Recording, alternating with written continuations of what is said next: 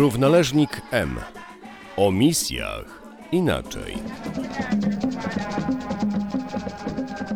Jesteśmy na równoleżniku M, M jak misję. Dzisiaj moim gościem jest ojciec Krystian Traczyk, misjonarz dwóch krajów w Afryce. Tydzień temu minęła data 40 lat w Afryce i właśnie pierwsze 5 w Botswanie, drugie 35 lat w Zimbabwe, gdzie pracuję do dzisiaj. Bujna fryzura, biała broda doświadczonego misjonarza. Serdecznie Cię witam. Dziękuję. Rozpocząłeś pracę w Botswanie jako jeden z pierwszych werbistów. Wcześniej 100 lat misjonarze katolicy nie mieli wjazdu do Botswany. To się zmienia właśnie w latach czy 60., czy później w tych, których wy docieracie. Jakie właśnie te początki były Twojej pracy, te, te pierwsze 5 lat? Może od sytuacji, jaka tam była w Botswanie przed przyjazdem katolickich misjonarzy. Tam Kościół katolicki docierał tylko poprzez e, misjonarzy albo z Bulawayo w, w Zimbabwe, albo z południowej Afryki. I to były tylko praca wśród katolików, którzy tam przyjechali jako ludzie z zewnątrz. Praca misyjna, czy praca e, głoszenia Słowa Bożego rozpoczęła się gdzieś w latach 50. albo i wcześniej w wieku XIX przez kościoły metodystyczne, szczególnie potem to się zrobiło jako London Missionary Society. I praktycznie rzecz biorąc, zamknęli drogę wszystkim innym grupom poprzez kontakty z królem tego, tego plemienia i zrobili taki układ, że wszyscy inni misjonarze mieli tylko prawo przejechać, przejść przez ten, przez ten kraj. Także jeżeli tam były jakiekolwiek grupy czy misjonarzy, którzy chcieli tam przyjść i pracować, to dostawali tylko drogę do, do Zimbabwe, do Rodezji wtedy.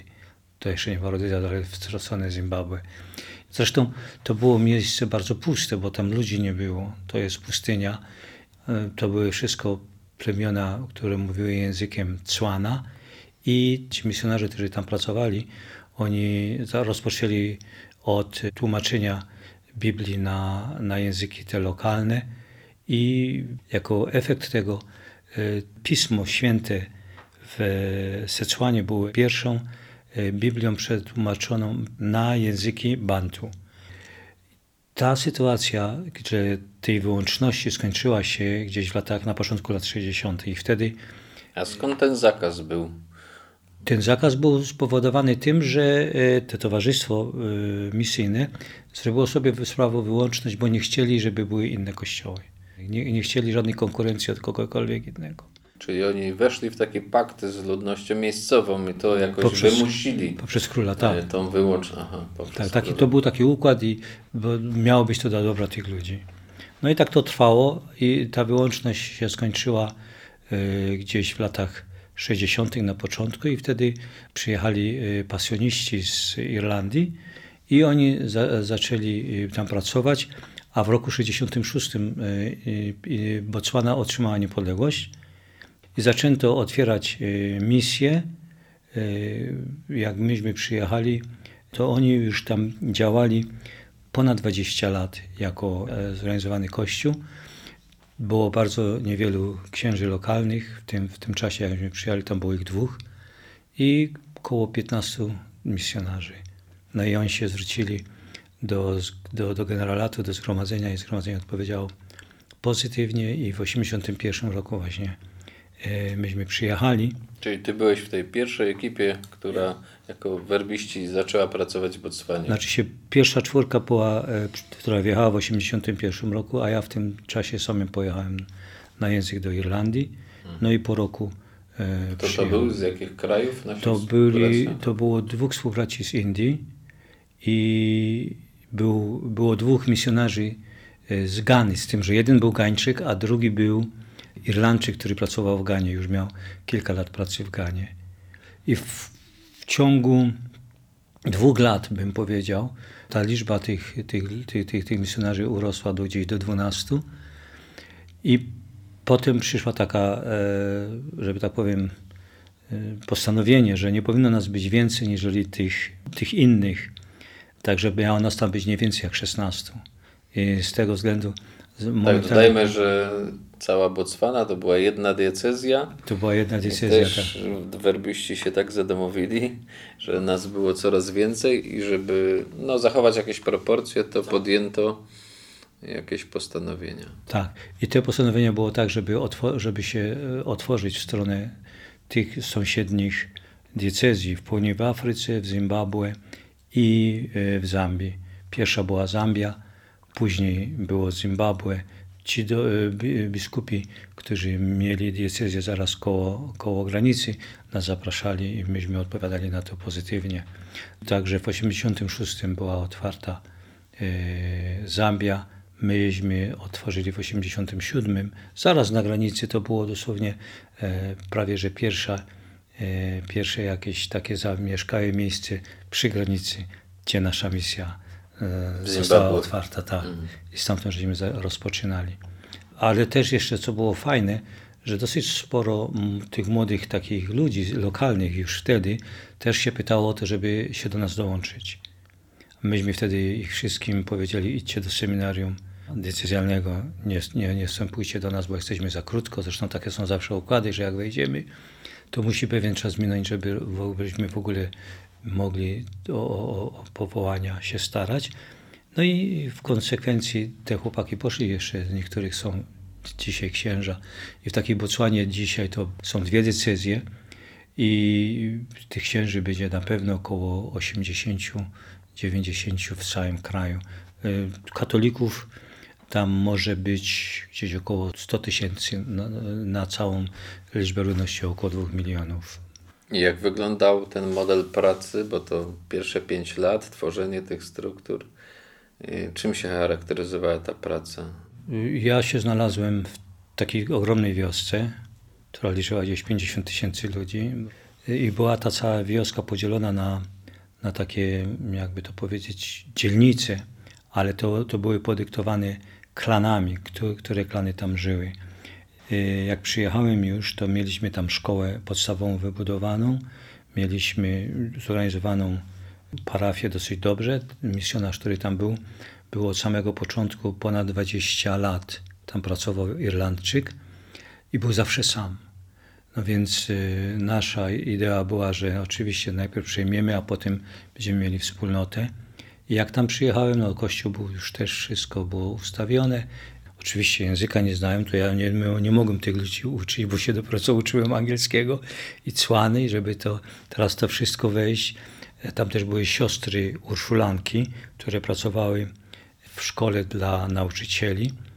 I zaczęliśmy bardzo mocno wchodzić w te, w te życie tych ludzi. No i jedną z takich podstawowych, pierwszych rzeczy, która była troską, to było odwiedzanie chorych. Tam ten misjonarz, który był przed nami, ojciec Oswald, pomógł kilku chorym mm, pobudować domki. I y, ja przejąłem to, co on robił, że zacząłem każdy piątek do tych chorych chodzić. No i ta, ta, ta liczba w ciągu tych kilku lat tak, tak się rozrastała, że z tego się zrobiły trzy dni. Jeszcze sam nie chodziłem, bo miałem jeszcze innych ludzi, którzy też odwiedzali. To byli bardzo często chorzy katolicy, a potem to się zmieniło, że i inni podchodzili, prosili o to, żeby przyjść i się pomodlić. Także to było przynoszenie sakramentów, ale tak samo modlitwa o zdrowie. E, z tym, że to niesie ze sobą tak konsekwencje, bo jak człowiek zacznie w to za mocno wchodzić i zaangażuje się, to potem się wydaje, że za dużo może, a tam przy chorych za dużo nie, nie można zrobić. To Duch Święty i Pan Bóg robi, a my, my mamy tylko być takimi narzędziami, ale, ale to było bardzo fajne. Oczywiście wtedy zaczęły się y, sytuacje związane z AIDS-em. Y, AIDS na początku tych lat 80. to była tragedia. Tam ludzie, każdy się bał tego. Cierpienie było niesamowite nikt nie wiedział, jakie są, y, wiadomo były konsekwencje, ale jak się można zarazić, jakie te wszystkie sprawy były i to, i to, to było bardzo, bardzo, bardzo taką wielką rzeczą. No jedną z najgorszych rzeczy, która dla mnie na początku była, żeby w jakiś sposób przezwyciężyć, był fakt, że w tej wiosce było ponad 200 kościołów. Także pochodząc z Polski, e, wchodzi się do rzeczywistości, gdzie, gdzie się człowiek nie, nie, nie obróci, no to, to, to są jakieś tam małe wspólnoty tych ludzi, którzy po swojemu, e, bo to były nie kościoły, niekoniecznie kościoły protestanckie, ale to były kościoły, które oni sami tworzyli bo są bardzo religijnymi ludźmi. No i, i Samoistnie tworzyły się sekty takie. Takie, no, no, Indywidualne wspólnoty. No. Takie, takie chrześcijańsko-synkretyczne. To wszystko było połączone. Jednym takim miejscem, gdzie to się wszystko łączyło, to były pogrzeby i modlitwy dla chorych w sąsiedztwie. Myśmy oczywiście wychodzili tylko do, do katolików, jeżeli chodzi z naszą liturgią czy modlitwami większości, chyba że się szło do chorych, ale jak był pogrzeb, to pogrzeb był dla wszystkich. No i te pogrzeby tam e, są najważniejszym wydarzeniem w, społeczności, dlatego że to wtedy e, wszyscy w tym biorą udział, no i wtedy ludzie przychodzili. Też się znowu po tym robił taki mały, mały, jakby to powiedzieć, kontest, kto jest, e, kto to robi dobrze, najlepiej, jak to ma być.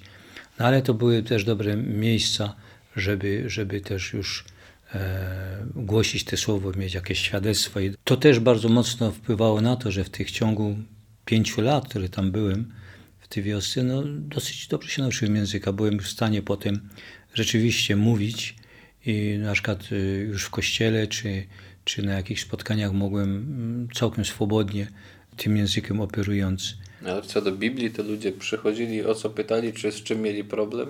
Wiele spraw, które tam wychodziły z Biblii, ale e, to, to po prostu spowodowało, że musiałem potem to studiować, musiałem to odpowiadać, no ale też już potem dochodziłem do wniosku, że to nie chodzi o Biblię jako Biblię, tylko chodzi o Słowo Boże, o znaczenie, co to, co to jest. I także to, to, że to musiało się stawać w jakiś sposób żywym. No, udało mi się dostać ponad 100 egzemplarzy Biblii, włożyłem do kościoła, żeby ludzie to zawsze z nami czytali. I spotkałem ludzi, którzy czytali Pismo Święte każdego dnia. Jak chodziłem po chorych, czy odwiedzałem, czy coś, no to siedzieli, siedzia, siedziały te babcie i uczyły swoje dzieci i, i, czytanie i tego. Często było dużo pomieszania. Pytali mi się, gdzie to jest o tej świętej Bernadecie, czy jakichś tam innych maryjnych wizjach, czy obrazach w Piśmie Świętym. Tego nie mogli znaleźć. No to musiałem to wszystko wytłumaczyć, co jest co. No a potem jak byli ludzie, którzy pochodzili z tych właśnie różnych grup, czy z różnych kościołów chodzili, chcieli być katolikami, no to oni mieli te pytania. No i tak, tak, tak mi przeszły te, te, te, te pięć lat tam w Botswanie. Dobrze, to przeskoczmy tak, y, może ciężko to będzie pewnie porównywać, bo tutaj też ta, ten brak proporcji 5 i 35, ale jakbyś tak miał powiedzieć w kilku zdaniach, ta praca w Zimbabwe, czym ona się różniła później? Czy nabrała jakiegoś innego kierunku? Czy może też były właśnie wspólne jakieś, wspólny mianownik? Botswana to, były, to, to, to jest lud pasterski. Pierwsza grupa, do której my trafili y, w Zimbabwe, to byli wojownicy e, Zulusi, którzy tam uciekli do, do, do Zimbabwe i zostali nazwani zostali Matebele to była jedyna grupa taka tam właśnie między Botswaną i tego, która, która powstała przeciwko Brytyjczykom, kiedy chcieli zająć ten kraj. Jeżeli chodzi o Kościół, Zimbabwe się organizowało mm, lepiej w pewnym sensie, bo też było więcej białych e, osadników i tam było więcej tych e, takich e, handlowców, tych wszystkich innych, którzy tam przyjeżdżali. Pod koniec lat 70. E, wieku XIX zaczęły powstawać takie współczesne misje tam w Zimbabwe. No to, to było praktycznie rzecz biorąc całe 80 lat wcześniej, niżeli w Botswanie. I dlatego tam ta, ten kościół katolicki. Tam nie było zakazu i tam się rozwijał kościół. Tak, tam nie było zakazu, bo tam nie było tej, tej władzy administracji jakby to powiedzieć, szczepowej, czy tam Królestwa tego Botswany, a była administracja e, kolonialna, która używała, która chciała, żeby, żeby misjonarze przyjeżdżali, bo wtedy oni byli odpowiedzialni za szkoły, za szpitale, za te wszystkie rzeczy. I to spowodowało, że ten wpływ tego chrześcijaństwa, a szczególnie katolicyzmu, był większy niż w Botswanie. Oczywiście procentowo katolików w tym kraju nie ma aż tak dużo, ale dlatego, że to już jest katolicyzm, który ma korzeni, sięga ponad 100 lat, to już jest inaczej. No i myśmy znaleźli się w Plamtry, to na tej samej granicy y, z Botswaną, gdzie nie było żadnych katolickich wspólnot. Ludzie sami kontaktowali się z nami, żeśmy przyjeżdżali, oni się organizowali. I to były wspólnoty przede wszystkim e, katechumenów, e, bardzo niewielu katolików. Nie mieliśmy znowuż katechistów ani takiej pomocy, także musieliśmy wszystko sami robić. Oczywiście znowuż inny język, także e, ci moi dwaj współbracia i ja w ciągu powiedzmy dwóch lat byliśmy w stanie opanować język na tyle, że mogliśmy już potem sami mówić, rozmawiać z tymi, z tymi ludźmi. No i, i, i zaczęliśmy tę misję w tym, w tym Plamtry e, rozwijać i zaraz też dostaliśmy inne misje i parafie, które były już zorganizowane do prowadzenia. Następni współbracia zaczęli dojeżdżać, także teraz nas jest tam prawie że 30. Jest wśród nas arcybiskup właśnie w Bulawajo, no i jest, teraz pracujemy już w trzech diecezjach i jest y, większe zapotrzebowanie. To porozmawiajmy może właśnie o samych językach. Nie? Myślę, że te 40 lat jesteś y, w Afryce i właśnie ile języków przetarłeś? Znaczy afrykańskich trzy. Afrykańskie trzy i angielski.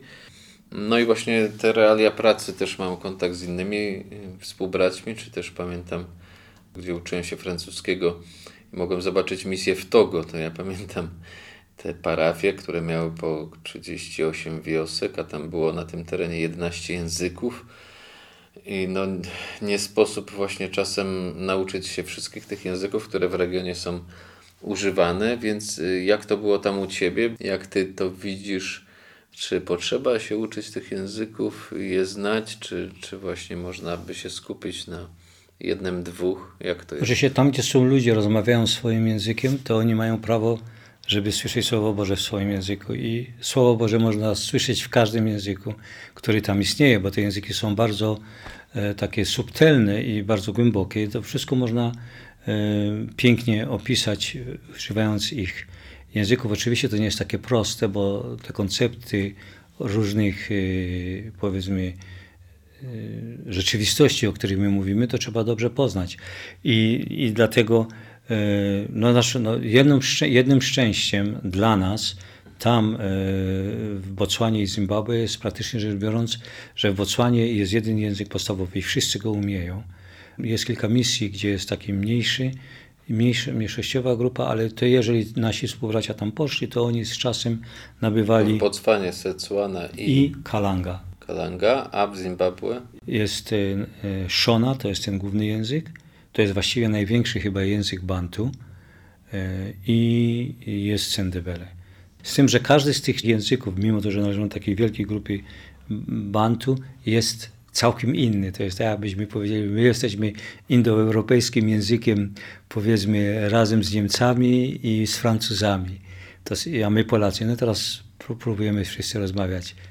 Nie są aż tak trudne te języki, bo myśmy z reguły mieli pół roku, żeby zacząć y, być właściwie samodzielnymi i do trzech lat byliśmy w stanie, oczywiście zależy od wieku, kto się uczył, żeby, żeby, to, żeby ten język opanować. No jak się zaczniesz uczyć, jak masz 55 do przodu, no to niełatwo się nauczyć. A też prawda jest taka, że jak już też jeden z tych lokalnych się opanuje, to warsztat do nauki kolejnego jest łatwiejszy, jest masz już sam swoje metody. Tak. Dużo chyba samemu trzeba wymyśleć ten sposób uczenia się, czy jak to jest, czy są metody? Znaczy, myśmy zawsze mieli ludzi, którzy nam pomagali i każdy jest też inny, inaczej się uczy, inaczej to opanowywuje. Ja na przykład nie mogę niczego powtórzyć, jeżeli ja tym nie myślę. Także ja będę dopiero mówił w języku, jak ja w nim jestem w stanie myśleć. No, a dlatego też, że dużo pracowałem przy tłumaczeniach tych materiałów takich duszpasterskich czy biblijnych, to ja e, zawsze brałem udział w tych tłumaczeniach. Tego sam nie tłumaczyłem nigdy, ale to mi zawsze dawało na tyle e, takiego spojrzenia na to wszystko, że mogłem dużo tych rzeczy zrozumieć. Według mnie no, to jest tak istotne, że jeżeli ktoś chce pracować duszpastersko, to to musi mieć. To, to nie, nie, ma, nie można mieć kontaktu z ludźmi w jakimś innym języku. Nawet jeżeli te języki są oficjalne, bo oni chcą się, bo na przykład studiują niby na uniwersytetach czy w szkołach średnich po angielsku, ale to nie jest język od religii, to jest język do, do, do nauki. Dobrze, porozmawiajmy właśnie o już samej Biblii, Piśmie Świętym. To chyba nie było tak, że tu studiujemy w seminarium też Pismo Święte, no jesteśmy misjonarzami, szczególnie ukierunkowanymi na głoszenie Słowa Bożego. Owszem, to wszystko jest gdzieś tam w standardzie, ale tak z tych naszych rozmów, spotkań, e, czy z tego, co o Tobie słyszałem w Twojej działalności, wynika, że, że chciałeś, żeby ten przekaz był prawdziwy i stąd ta Twoja troska chyba, tak? To jest, to jest na, na wielu, że tak powiem, płaszczyznach. Właściwie pierwsza, taka najważniejsza płaszczyzna to, to jest to, że to mnie samego zmieniło w stosunku do Słowa Bożego. Bo to doświadczenie, które, którym się dzielę, to jest właśnie wynika z tego, że oczywiście Słowo Boże jest, ale to, co my się uczymy, czy jak nas uczą o Piśmie Świętym, to nie jest to, co my przekazujemy ludziom. Dlatego, że ludzie chcą to Słowo Boże wziąć do życia. Nie od strony intelektualnej, ale żeby zrozumieć, żeby czytać swoje życie. Spotykając innych współbraci, innych ludzi zaangażowanych w to i potem angażując się też w tą federację biblijną, a także y, pracując z tłumaczami Pisma Świętego na y, poziomie tych y, Towarzystwa Biblijnego, no i później dla konferencji episkopatu Zimbabwe, no to mnie bardzo, to mnie bardzo do tego wszystkiego wciągnęło od strony organizowania kursów, przygotowywania materiałów, które, się, które były publikowane i są publikowane. To, to, to są rzeczy, które mi zawsze najbardziej dawało dużo takiej radości, bo dlatego, że ludzie to zawsze przyjmują z taką wdzięcznością. I, no a poza tym zawsze byłem, jestem na parafiach. Także każdą niedzielę mam okazję, żeby to, co sam przeczytam, co mi sam samemu przyjdzie e, do serca, że ja się mogę z tym podzielić.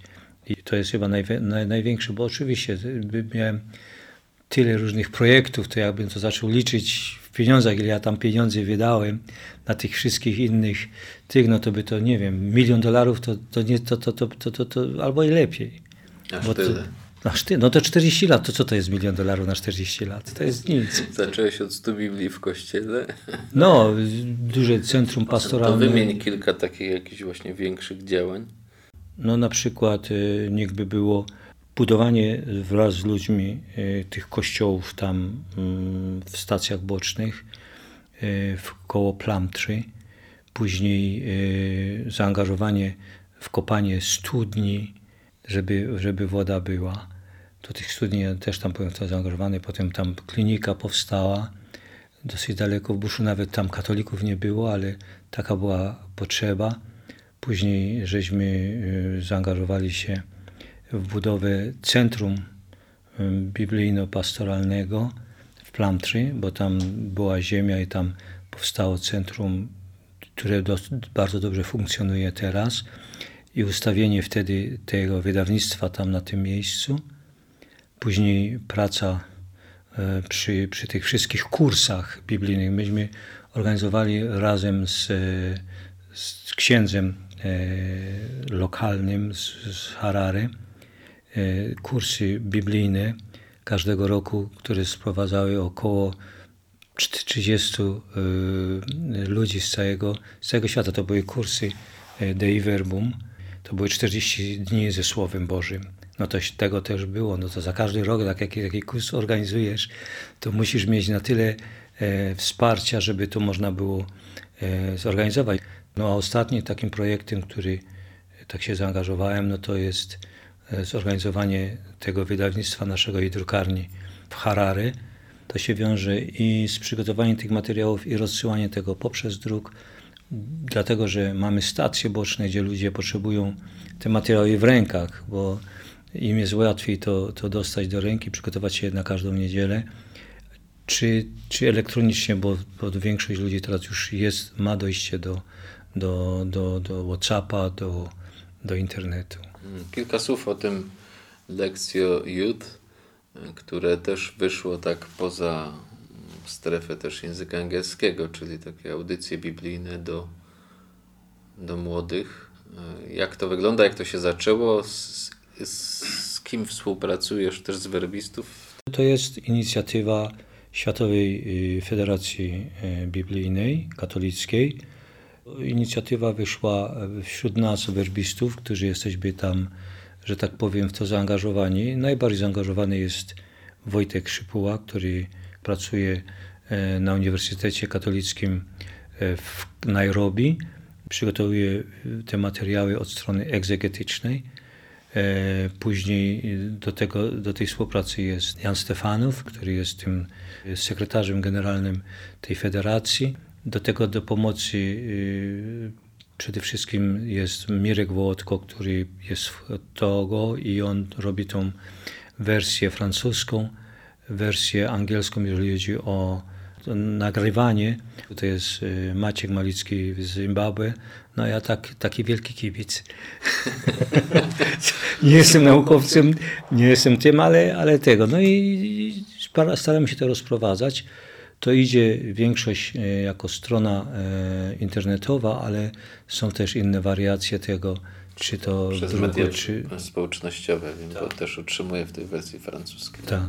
To wychodzi każdego tygodnia na, dla młodzieży w poniedziałek.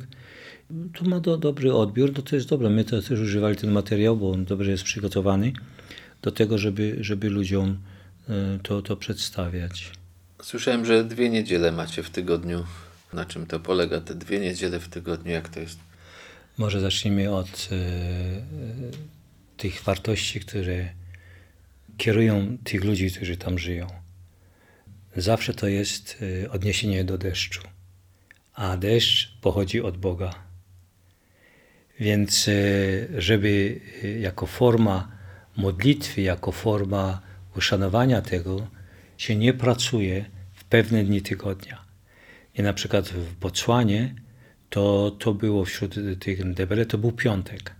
Także w piątki ludzie nie pracowali. Jak, jakbyś zaczął pracować, czy na robić coś, no to, to, ci, to ci dadzą karę.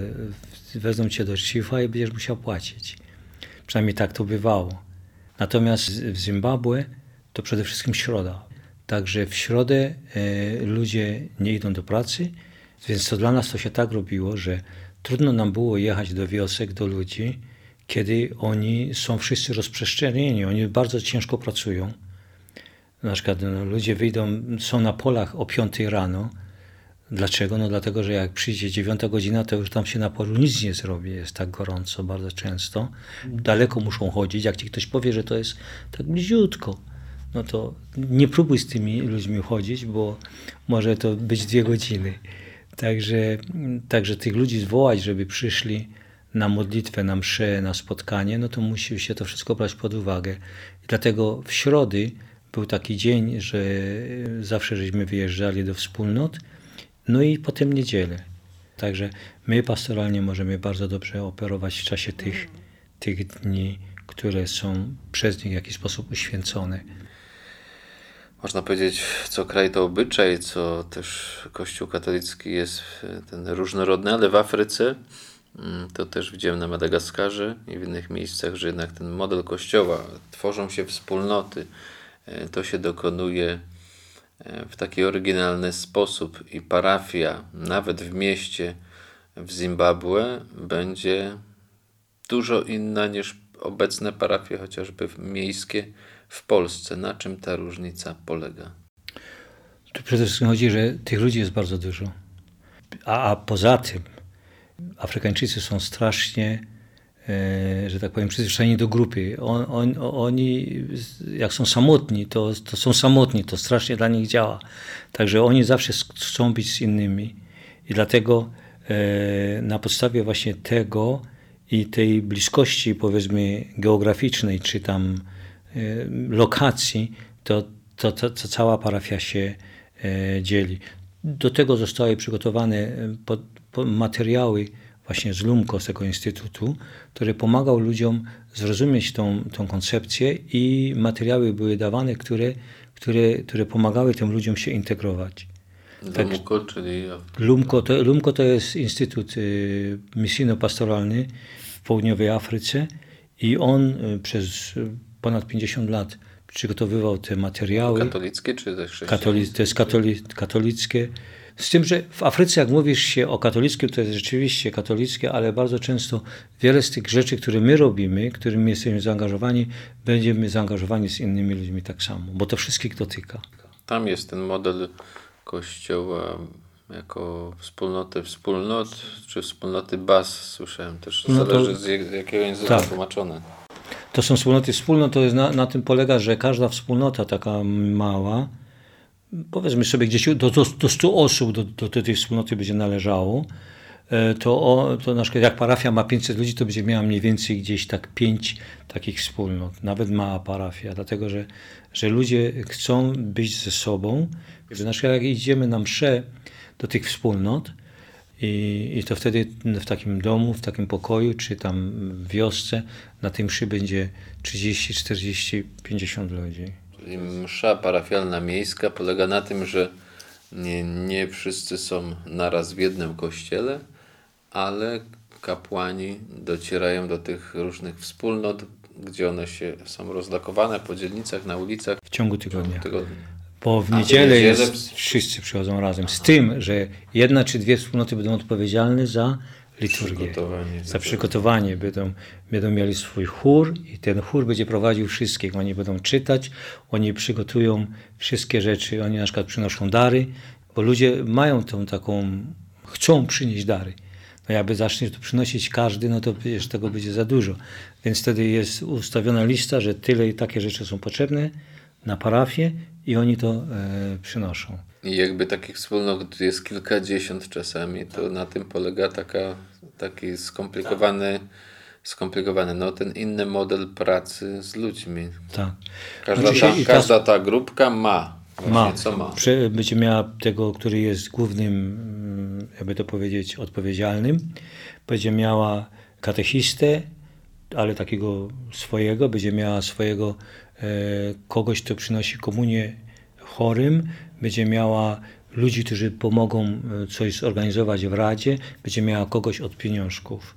I te wspólnoty się też spotykają, kiedy nas nie ma bo one się spotykają na, na, na, na, na, na różańcu, czasami robią inne formy modlitwy, na dzieleniu się słowami. Czyli jednak to, co w niedzielę, to jest takie jakby z przykazania, także pamiętaj, abyś Dzień Święty święcił, a, a w ciągu tygodnia tam jest życie, Tak. tam są różne aktywności, czasem może nawet jedna, a, a może więcej. Ja, ja tak sobie to pomyślałem, policzyłem. Nie? Na przykład ja mówię tak, no, jak byłem w Plumtree na przykład, nie? no to w tym Plumtree y, tych wspólnot było 30.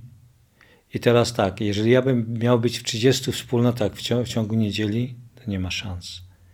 A, a, a tych niedziel jest to ponad 120 akcji niedzielnych, nie mówię już o wszystkich innych, właśnie tych modlitwach, czy tego, kiedy ludzie są. Oczywiście niektóre są bardziej aktywne, inne są mniej aktywne. Niektóre są bardziej, że tak powiem, e, żywe, a niektóre nie. Ale jest taka sytuacja, że to, że to bardzo pomaga. Bo jeszcze oprócz tego, że są te, te, te, te, te wspólnoty, to też są jeszcze takie duże stowarzyszenia, jakby to powiedzieć, dla matek, dla dzieci, dla młodzieży, Święty Józef dla e, mężczyzn i oni mają też tam swój program pastoralny i katechetyczny, który im po, pozwala, także oni wtedy mają rekolekcje, mają swoje mszy, msze i swoje i- i inne... Czyli jak nie ma księdza w tygodniu, to oni łapią się też tych stowarzyszeń, grup Tak. i mają ten program duchowy gdzieś zapewniony, mają, mają do tego materiały i, i Byśmy Jest nie, dali, byśmy nie dali rady, nie ma szans. Tak. Po, po, po, prostu jest. No i dlatego właśnie te wszystkie materiały, które przygotowujemy, e, mają służyć ku temu, żeby im to pomóc. I dlatego tam jest zapotrzebowanie na takie materiały, które oni chcą. A czy trudno pracuje się w Afryce? Ja myślę, ja nie wiem. W każdym razie ja nigdy. Ja nie nigdy wiesz? no nie, bo nie wiem, z czym to porównać. Z Polską tego nie mogę porównać. Ci ludzie, z którymi jesteśmy, są przede wszystkim bardzo otwarci, bardzo chętni do współpracy, bardzo, że tak powiem, żyjący tym wszystkim. Ja już powiedziałem chyba, tam powiedzieć kogoś, że ktoś nie wierzy w Boga, to jest ktoś, kto nie ma no, po, pojęcia, o czym mówi. No. tak naj, najprościej. Także to jest, tak, to jest takie piękne, że, że, że, tam, że tam praca no to jest taka, która daje dużo, dużo, dużo satysfakcji. Oczywiście, że są trudności. Tam nie ma dwóch zdań. Człowiek nieraz kurczę chodził. Największe trudności to człowiek ma sam ze sobą, że tak powiem, żeby, żeby, żeby, żeby, żeby nie dostać pomieszania tych, tych wartości, pomieszania tego, kim jesteśmy, jak jesteśmy, czasami znużenie, czy to, czy tamto. Ale to, to jak to sobie człowiek z tym poukłada, to, to nie ma nic lepszego. No i poza tym, no, w tym wszystkim nie jesteśmy sami. No bo oczywiście mamy przyjaciół, z którymi żyjemy tam, lokalnych, oni o nas bardzo dbają no, pięknie w Polsce jest, bo dostajemy, możemy dostać pienio, jakieś pieniądze, jakąś pomoc, za pomoc i to wszystko. Ale jakby tego nie było, to byśmy tam przeżyli spokojnie. Byśmy, nam brakowało jedzenia, nie raz, nie drugi. Nam brakowało paliwa, nie raz, nie drugi. Ale to nie są największe zmartwienia. Najważniejsze jest to, że człowiek no, no, może być, może zrobić, może, może doradzić coś, tym ludziom poukładać niektóre rzeczy z innej strony, niżeli to jest. Tu się chyba zbliżamy do finalnego pytania, które chcę zadać. Według Ciebie w takim razie, co jest taką najważniejszą wartością życia, czy też dla Ciebie życia tam pośród tej pracy misyjnej? Oczywiście centrum wszystkiego, co robimy, jest Słowo Boże, ale Słowo Boże nie jest tak, oczywiście, że ono idzie do każdego z nas indywidualnie, ale nie odbieramy tego jako jednostki. Zawsze jesteśmy w grupie. Ja mam tak wspaniałych ludzi, z którymi pracuję, że ja bym nigdy nic nie zrobił, bo ja nic nie zrobię. Ja tylko robię, ja tylko ludziom pomagam, żeby oni coś robili. Ja przy nich stoję i, i, im pomagam, żeby to szło, bo to, to nawet nie jest moja robota. A z drugiej strony jest też piękno naszego zgromadzenia to, to, to niesamowite, że masz tylu ludzi, którzy, którzy są na całym świecie, którzy mają taką jedną ideę, żeby się tym słowem dzielić. I potem jak znajdziesz, że nie tylko my Polacy tacy są, ale to będą nasi współbracia, czy księża na misjach, inni, czy, czy siostry, czy, czy, czy, czy bracia, no to, to, to, to, to, to jest niesamowite. I dlatego wszystko można zrobić razem. Piękne jest zgromadzenie Słowa Bożego pod tym względem, że nam się zawsze pozwalało i pozwala e, wyzwalać nasze inicjatywy. Nikt nas nie będzie zatrzymywał, jak ci się to podoba, jak to możesz robić, rób. A weryfikacją tego, czy to ma jakieś ręce i nogi, jest, że jeżeli to opuścisz, że następni będą w tych, w tych butach też chodzić. Że to przejmą i to idzie dalej. No ja mam takie, że tak powiem, doświadczenie, że tak było. Po tylu latach spotykam ludzi, o których ja całkiem pozapominałem, nie?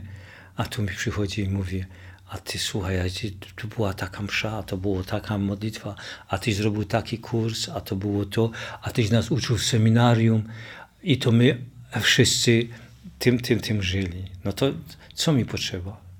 To jest tyle satysfakcji, tyle dobroci. To, a nawet tego człowiek nie robił po to, żeby tak było, nie? Tylko, że to, co się robiło, to tu miało wszystko ręce i nogi. Nie mówiąc już o tym, że mm, na przykład pięć lat temu gdzieś tak y, spotkałem się z tymi współbraćmi wszystkimi, którzy rozpoczynali y, tą pracę y, w Botswanie. Przyszła 35. rocznica, wtedy Marek Marciniak był prowincjałem Mówię, Marku, kurczę, nie czekaj, aż to się spotkamy na pogrzebach. Bo jeszcze i biskup wtedy żył, i Wiktor, który był naszym e, tym założyć, e, który przyjechał liderem w tym wszystkim. My się wszyscy spotkali. To było piękne.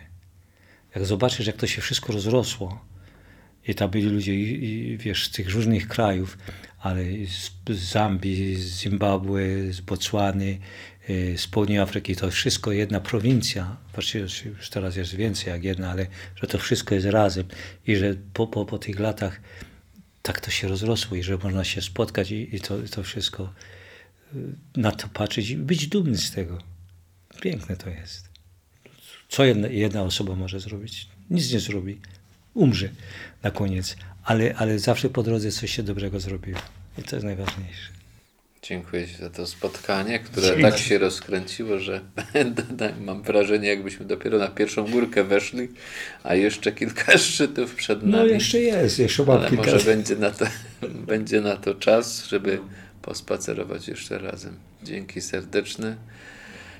Pozdrawiamy Was wszystkich e, słuchających e, z ojcem Krystianem Traczykiem. Rozmawiał ojciec Krzysztof Kołodyński, werbista.